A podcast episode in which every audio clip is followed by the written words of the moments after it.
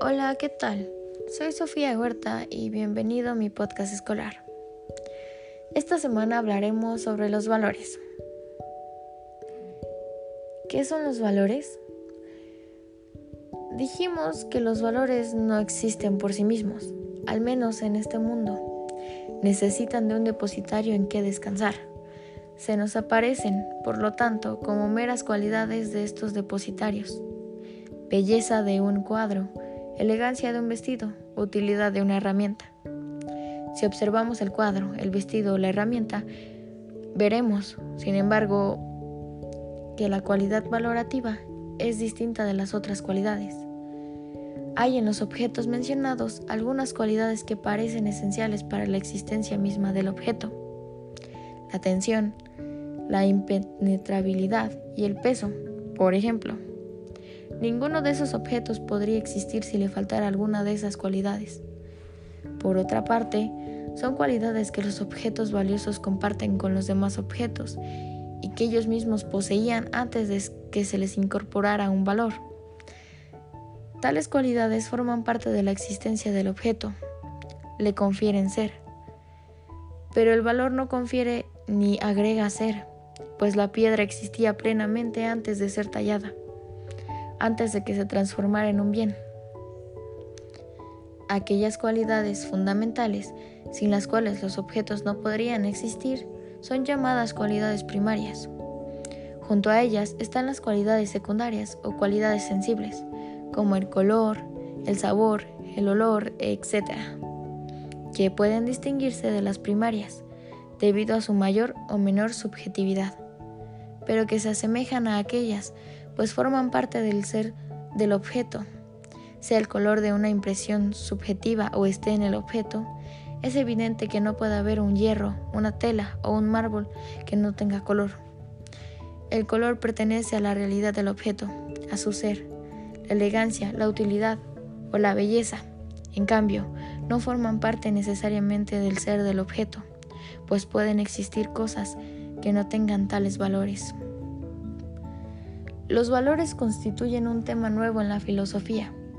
La disciplina que los estudia, la axiología, ensaya sus primeros pasos en la segunda mitad del siglo XIX. Es cierto que algunos valores inspiraron profundas páginas a más de un filósofo, desde Platón en adelante, y que la belleza, la justicia, el bien, la santidad fueron temas de viva preocupación de los pensadores en todas las épocas. No es menos cierto sin embargo, que tales preocupaciones no lograban recortar una región propia, sino que cada valor era estudiado aisladamente. La belleza, por ejemplo, interesaba por sí misma y no como representante de una especie más amplia. Si bien no se ha perdido el interés en el estudio de la belleza, esta aparece hoy como una de las formas de una peculiar manera de asomarse al mundo que se llama el valor. Este descubrimiento es uno de los más importantes de la filosofía reciente y consiste en lo fundamental, en distinguir el ser del valer. Tanto los antiguos como los modernos incluían, sin tener conciencia de ello, el valor en el ser y medían ambos con la misma vara. Los intentos de axiología se dirigían, sin excepción, a valores aislados y en particular al bien y al mal. El estudio de estos valores aislados adquiere hoy una nueva significación al advertirse el hilo sutil que los une y la proyección de luz sobre cada uno de estos sectores que arroja toda investigación de conjunto sobre la naturaleza propia del valor.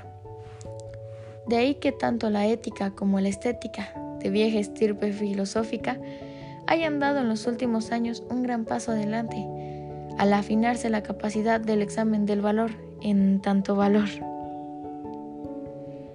No puede menospreciarse el descubrimiento de una nueva provincia del mundo. Si la filosofía tiende por su misma esencia a dar una explicación de la totalidad de lo existente, cualquier hallazgo que ensanche nuestra visión será un verdadero descubrimiento filosófico. Tanto o más importante que una nueva explicación del mundo es el descubrimiento de una zona antes no explorada pues mal podría satisfacernos un esquema interpretativo si ha dejado fuera, por ignorarla, una región completa de la realidad. Todo descubrimiento polariza la atención sobre lo descubierto, en pasajero menoscabo de lo ya sabido. La primera reacción consiste en forzar las cosas para acomodarlas a la modalidad del recién llegado.